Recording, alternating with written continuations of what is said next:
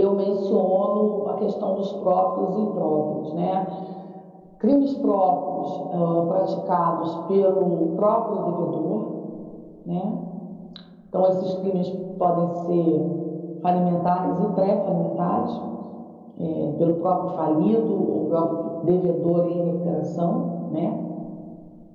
E os crimes impróprios, que são os praticados aí por juiz, administrador judicial, credor, né, pelas pessoas envolvidas no processo. E aí, nesse caso, os impróprios, eles são só é, né? não tem anterior. Eles podem ser cometidos ou dentro daquele processo de recuperação que vai ser convolado em falência, ou é, no, próprio, no próprio processo de falência. Tá? Então eu explico isso também lá no vídeo para vocês, que se Deus quiser vai dar tudo certo hoje, eu vou conseguir subir. Ok? E aí, então, na aula passada eu comentei sobre contabilidade paralela, que está dentro de fraude contra credores, falei de elisão, evasão e elusão fiscal, né? Elisão, evasão e elusão fiscal, tá? Você escreveu duas vezes elisão três, evasão, elusão e elusão fiscal. E mencionei também a questão da violação do sigilo e divulgação de informação falsa. Divulgação de informação falsa, vocês têm muito no mercado de capitais, né? sociedade de economia aberta, às vezes é o próprio devedor, às vezes é o, credor, né? um credor ou um outro concorrente que faz isso. E aí é ele que vai responder, né? dentro do. que aí é o, o devedor que se tornou vítima. E aí vamos lá, gente. O próximo, então, é o artigo 171. 171 é indução a erro, tá? Indução a erro, artigo 171. Indução a erro é um crime típico falimentar.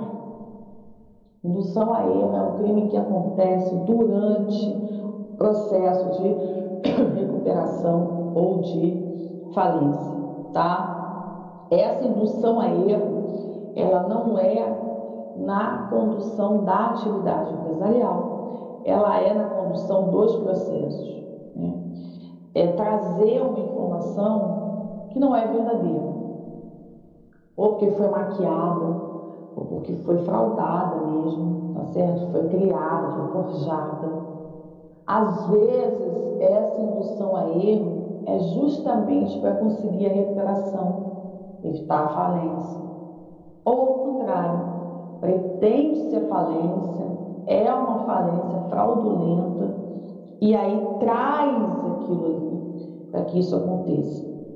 Às vezes é uma informação que é trazida numa assembleia para fazer com que os credores deliberem em um determinado sentido. Exemplo, uh, convocou a assembleia é, para vender um bem de forma alternativa, né? tem lá um comprador que resolveu adquirir aquele bem. E aí faz a proposta para aquisição daquele bem. E aí você cria né, o interessado, o devedor, ou essa pessoa interessada, cria informações, cria uma realidade, para quando chegar na Assembleia, as pessoas votarem a favor daquela venda direta. E, na verdade, aquela venda direta está sendo realizada na forma de um conluio, né? tem um interesse por trás daquilo ali, é para preservar aquele patrimônio, vai ir direto para uma pessoa específica, ok? Só que para conseguir isso precisa passar pela Assembleia, as pessoas precisam votar e de repente eu crio a situação de um jeito que eu convenço os credores de que é, é a melhor alternativa. Não, não vamos botar para leilão, não. Leilão não vai vender. Isso aí não vende, não. Isso aí só vende se, se for venda direta e esse cara está pagando preço maior. É, forja laudos né, de avaliação abaixo do valor. Aí o cara está pagando, né? Parece que está é, dando ouro para comprar aquilo ali e aí depois você vai ver, não valia aquilo, é, valia muito mais, passar a perna, tá certo? Então, assim, é, são situações ao longo do processo que normalmente é, envolve conluio é para favorecer mais uma pessoa, né? E normalmente é relacionado a bem, tá? Relacionado a bem. É, teve um caso que uma vez eu trouxe, o conluio era entre o devedor e um credor, para que é, fosse feita a aquisição dos bens e lá na frente, depois que terminasse o processo, eles iam dividir os bens. Eles iam dividir. Então já estava pré-estabelecido isso. Chega lá, é, já, igual o leilão, às vezes o leilão já está é, combinado entre as partes, né? igual licitação, quantas licitações às vezes vocês têm presencial que os participantes já combinaram de si. Então é mais ou menos isso, tá? O artigo 172 ele trata de favorecimento de credores, tá? Favorecimento de credores. Favorecimento de credor é, normalmente é, é falimentar, normalmente é um crime falimentar acontece durante o processo, tá? Muitas vezes com a participação do administrador judicial. Então é um crime que pode ser, é, geralmente é impróprio, tá? Ele pode ser próprio, mas geralmente é impróprio. É, e existe conluio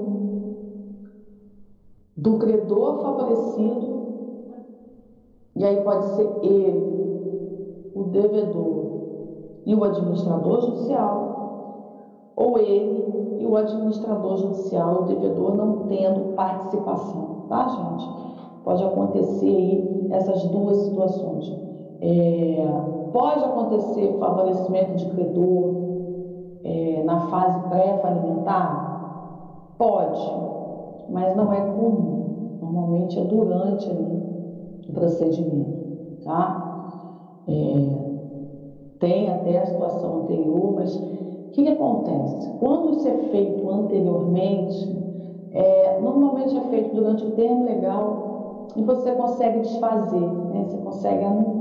Então, a anulação, por exemplo, é, de uma garantia que foi dada, ah, o camarada não tinha garantia nenhuma, e aí, antes de decretar falência, o devedor é, e ele, o conluio, resolve dar uma garantia real, por exemplo, né? passar um bem então muda a dívida, faz uma inovação e nessa inovação dá um bem é, em garantia, né?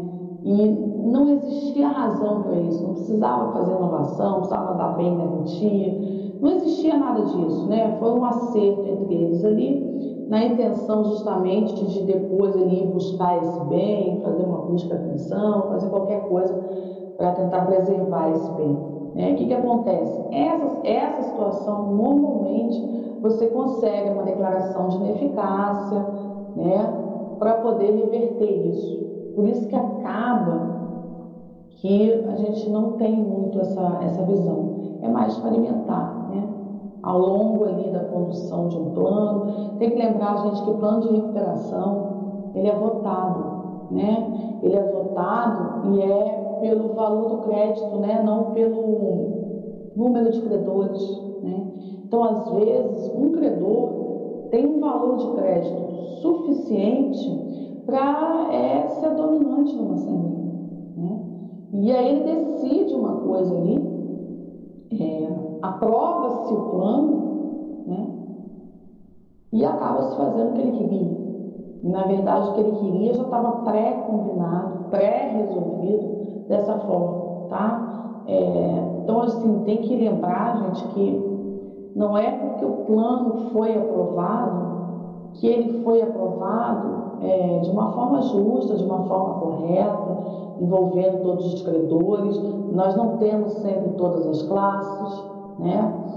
Dependendo aí do, do devedor, ele tem é, quilografário e banco, é, o garantia real é quilografário, mas nada. Às vezes tem o trabalhista e o quilografário, e, e a composição disso, né, é, a rotação disso, ela se dá um jeito que Cada classe vota. A classe é, vota e cada uma vota com a maioria absoluta. Ah, um credor é a maioria absoluta. Está resolvido, né? Faz o conversa lá com ele, ajusta com ele, está resolvido, tá? Então pode sim acontecer. Ok? Alguém quer comentar alguma coisa, perguntar alguma coisa? Eu posso continuar.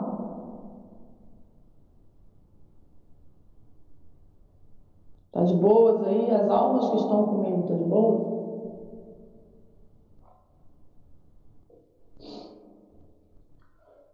Se é que tem alguém aí, né? Anime-se que é a última aula. Hoje a gente encerra. Que é isso e o vídeo a gente acabou. Anime-se. Tá? Bom, desvio, ocultação ou apropriação de bens, artigo 173, tá? Desvio, ocultação ou apropriação de bens. É, essa situação, normalmente, é pré-falimentar, tá? Essa situação, ela envolve normalmente, por conta da característica, bens que não estão dentro da empresa. Quando a gente viu sentença, o artigo 99 e esse, os efeitos da sentença, é, depois a gente viu as obrigações, eu falei, ah, é, o devedor tem que comparecer no cartório, assinar né, o termo de ciência da decretação da falência, fornecer inúmeras é, informações, né?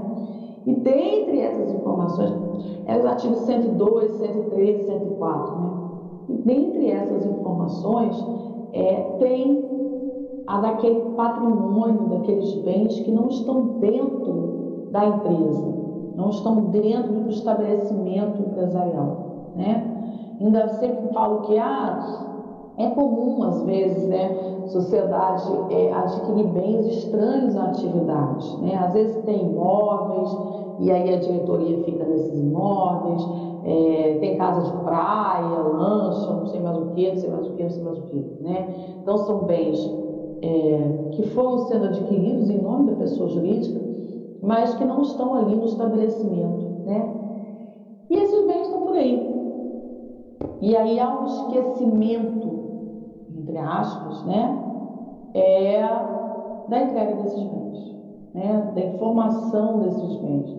E ah, esqueci, é, tem uma fazenda mesmo no interior aí, eu esqueci de dizer, tá? Então é nesse sentido, tá? Esse crime, por isso que ele é pré-falimentar. Ele é pré-falimentar, é um crime direto, né? quem faz isso é o devedor, na intenção mesmo né, de, de, de não informar e de tentar preservar aquilo ali. Né? Então, assim, aí vai depender se é bem imóvel, bem imóvel, se dá para esconder mesmo, sumir tipo um carro, ou se é simplesmente não informar, né? Às vezes, é, vocês têm transferências, né? É, escrituras particulares de transferência. Então, às vezes, o desvio ele envolve é, escrituras particulares. Aí, quando esse bem ele é conhecido, né, o administrador judicial toma conhecimento dele, ou que alguém falou, um credor falou, olha, tem uma, tinha uma fazenda lá no interior, ela ainda existe? E o administrador judicial vai procurar para saber. Aí vem o terceiro e fala, não, ela, ela existe, mas eu adquiri, está aqui. Só que eu com escritura particular, né? não, não transferi no RGI, então esse bem não faz mais parte. Né? E escritura particular, gente, você pode dar a que você quiser. Né? Se às vezes tem fraude em cartório, imagina particular, então. Tá? Então, é, é nesse sentido mesmo. E aí você tem que provar né, que essa venda foi feita de forma irregular, é no sentido de realmente é, transferir. É, uma vez eu trouxe também uma situação é, a, o adquirente adquiriu bens que não tinham nada a ver com ele, a devedora, com esse intuito mesmo, né, de tentar salvar Então ele estava adquirindo umas coisas que não tinha nada a ver, não tinha, não tinha razão para ter. Né? O que, que acontece? Quando é uma sociedade familiar, você até entende por que, que ela adquire patrimônio para ser utilizado pelos sócios. Né? Quando é uma sociedade, tipo uma sociedade anônima, e ela adquire, é, é um costume dela adquirir imóveis para colocar alta administração, se é um costume dela, tudo bem, né? Fica aquela coisa, não, tá legal. Agora, quando isso acontece de um dia para o outro, às vésperas de quebrar, aí acende a luz vermelha. Fala, meu filho, é aquela história que eu falei, o que está por trás né, de emissão, evasão e ilusão fiscal, né? É, é perceber as intenções, né? por que, que aquilo aconteceu, tá? Artigo 174, aquisição, recebimento ou uso ilegal de bens. Esse é um crime praticado por terceiro, tá? Por terceiro. Em? Sim, em tá? Mas ele é praticado por terceiros. Tá? Então, ele é um crime impróprio, normalmente é, pré-falimentar. Se vocês verificarem, vocês olharem, vocês vão ver que é, alguns crimes aqui andam juntos, né? não é separado. O sujeito é, vende o bem e alguém adquire, né? adquire de uma forma é, errada. Né? Então, por exemplo, a falência já foi decretada. Eu falei para vocês que de repente essa escritura particular, ela foi feita com data retroativa, ou ela foi feita no dia da decretação da falência, né? Aquela coisa avisando, ó, oh, tá saindo aqui. Eu lembro que num procedimento falimentar, muitos anos atrás, estava é, saindo né, é, a sentença decretando a falência, e na sentença o juiz já tinha determinado o lacre do estabelecimento, o lacre do estabelecimento empresarial, porque já era uma falência é, aparentemente criminosa. Né? Então, eu estava saindo do lacre, eu não me lembro se tinha a questão da prisão, eu lembro do lacre. Aí, o que, que aconteceu? Entre né, a, a sentença é, entrar no sistema? E é, ser realizado lá pelo oficial de justiça, fizeram a limpa lá, os, os sócios foram avisados, os sócios foram avisados, entraram lá e saíram tirando tudo que podia tirar, computador, zerando o computador, tirando é, esculturação, sumiu o que tinha que sumir. Né? De modo que é, quando chegou ali no final, é, não tinha mais nada para lacrar, né? tinha para lacrar o esqueleto empresa. Então, às vezes, a informação ela chega de uma forma privilegiada. E aí consegue se fazer. Então, é, ó, vai entrar no sistema a sentença. Você tem uma hora aí para resolver que eu vou colocar no sistema. Às vezes tem conluio até do, do cartório, lá do serventuário do cartório. Né? E aí a pessoa faz, é, aliena, né? transfere o bem, ok? Então, isso é, acaba acontecendo. habilitação ilegal de crédito, artigo 175, né? crime falimentar e indireto. Né? É, a pessoa criar um crédito que não tem, né? forjar um crédito que não tem.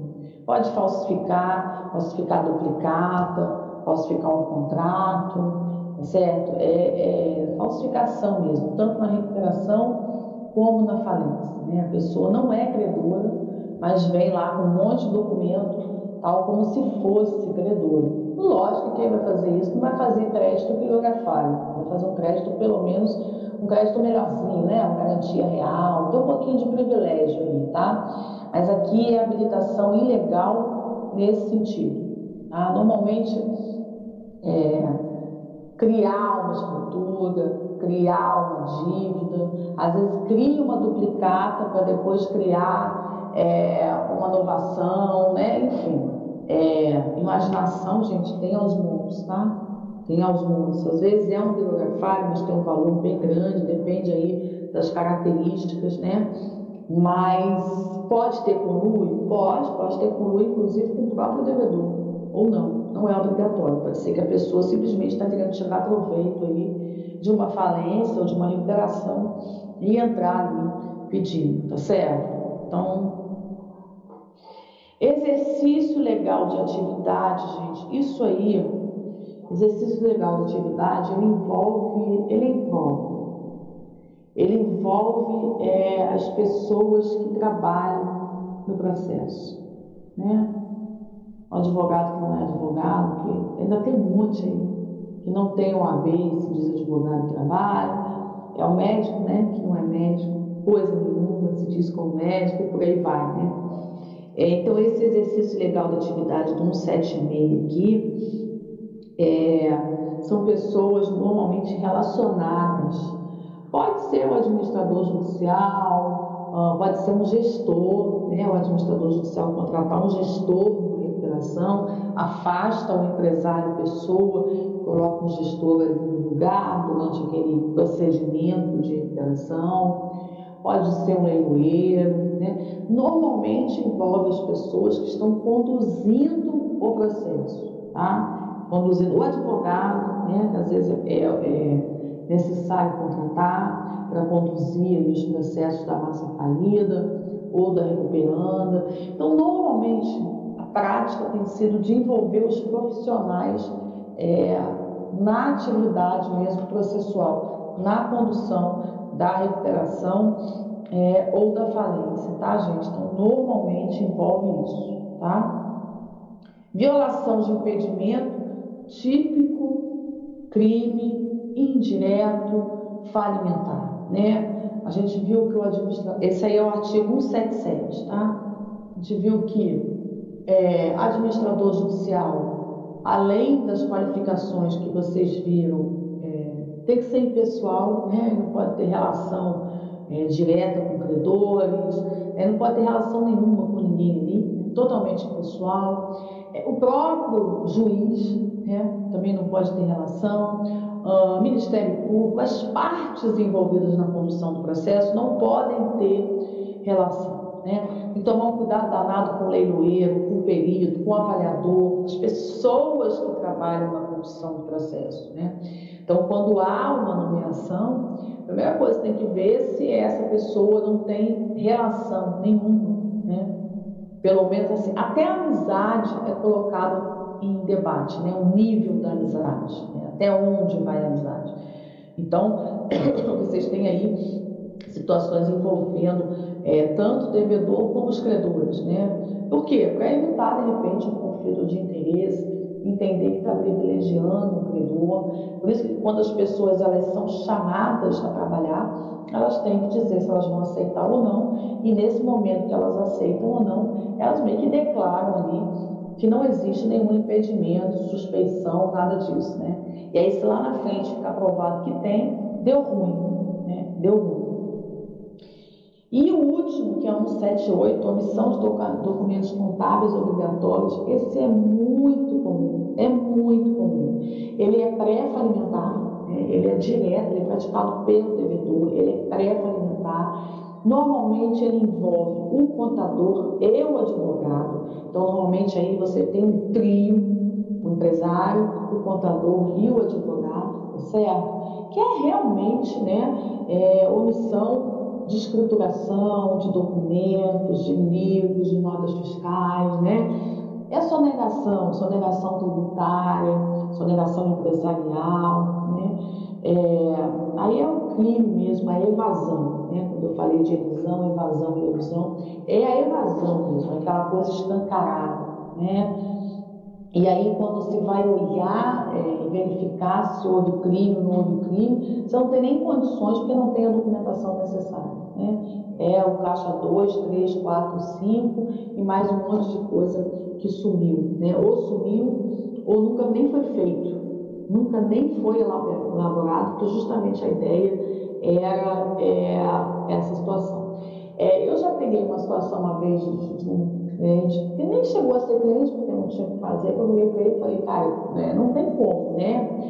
Ele era regular, ele era regular, mas ele, é, como ele era empresário individual, a escrituração dele era uma piada, né? era papelzinho, né? um monte de papelzinho. Eu falei, meu filho, olha só, o problema é esse, né? Quando a gente tem um microempreendedor, empresário individual, É, às vezes as pessoas acham que, como elas estão no regime do simples, como elas têm é, uma, uma situação né, bem mais simplificada, elas não precisam ter escrituração. Né? Aí guarda notinha no, no, de qualquer jeito, não bota, não faz um livro caixa, um livro diário, é, passa aquelas informações lá para o contador e o contador inventa, faz, acontece, né? É, é, é, papelzinho do pacote de pão ali anotando os gastos, né? Então essa situação é muito complicada. Não tem nem como entrar na justiça, porque você não tem escrituração. Então, tem esse que não tem a menor noção nem aonde está, muito menos como conduz a atividade, e tem o cara de má fé mesmo, né? Que faz para sonegar. Esse sem noção, ele faz sozinho. Esse sem noção, ele faz sozinho, é desconhecimento dele, zona dele. O que faz com a intenção de sonegar envolve ele, o contador e normalmente o advogado. E os três respondem, né? Não tem desculpa. Advogado não tem desculpa, contador não tem desculpa, envolve os três juntos, aí os três vão responder. Né? E qual é o problema é, de quando você tem esse crime? Às vezes você não consegue receber o valor, né? executar do devedor em si, né? a massa está ali. Mas quando você traz a responsabilidade de outras pessoas, paralela à falência, tem como executar essas pessoas, né? Os responsáveis solidários, eles respondem fora do processo falimentar. E aí eu vou cobrar dele lá fora, ele vai responder o criminal e ele vai pagar com o patrimônio dele. Então esse advogado esse contador vão responder de forma paralela. E provavelmente, né, o, o, a indenização, o ressarcimento, a multa, vai incidir para eles, porque eles não estão ali na condição de falir, né? mas respondem de forma solidária. Fechou? Alguém quer perguntar alguma coisa? Então a gente tem a matéria encerrada por aqui, tá? A parte de procedimento máximo que vai acontecer, eu tenho que gravar de novo, aí semana que vem a gente tira as dúvidas e tal, e a gente vai começar a fazer as atividades avaliativas, tá certo? Vou parar a gravação e liberar vocês. A felicidade da Ana, botou até os aplausos ali, irmão. Felicidade que acabou, né?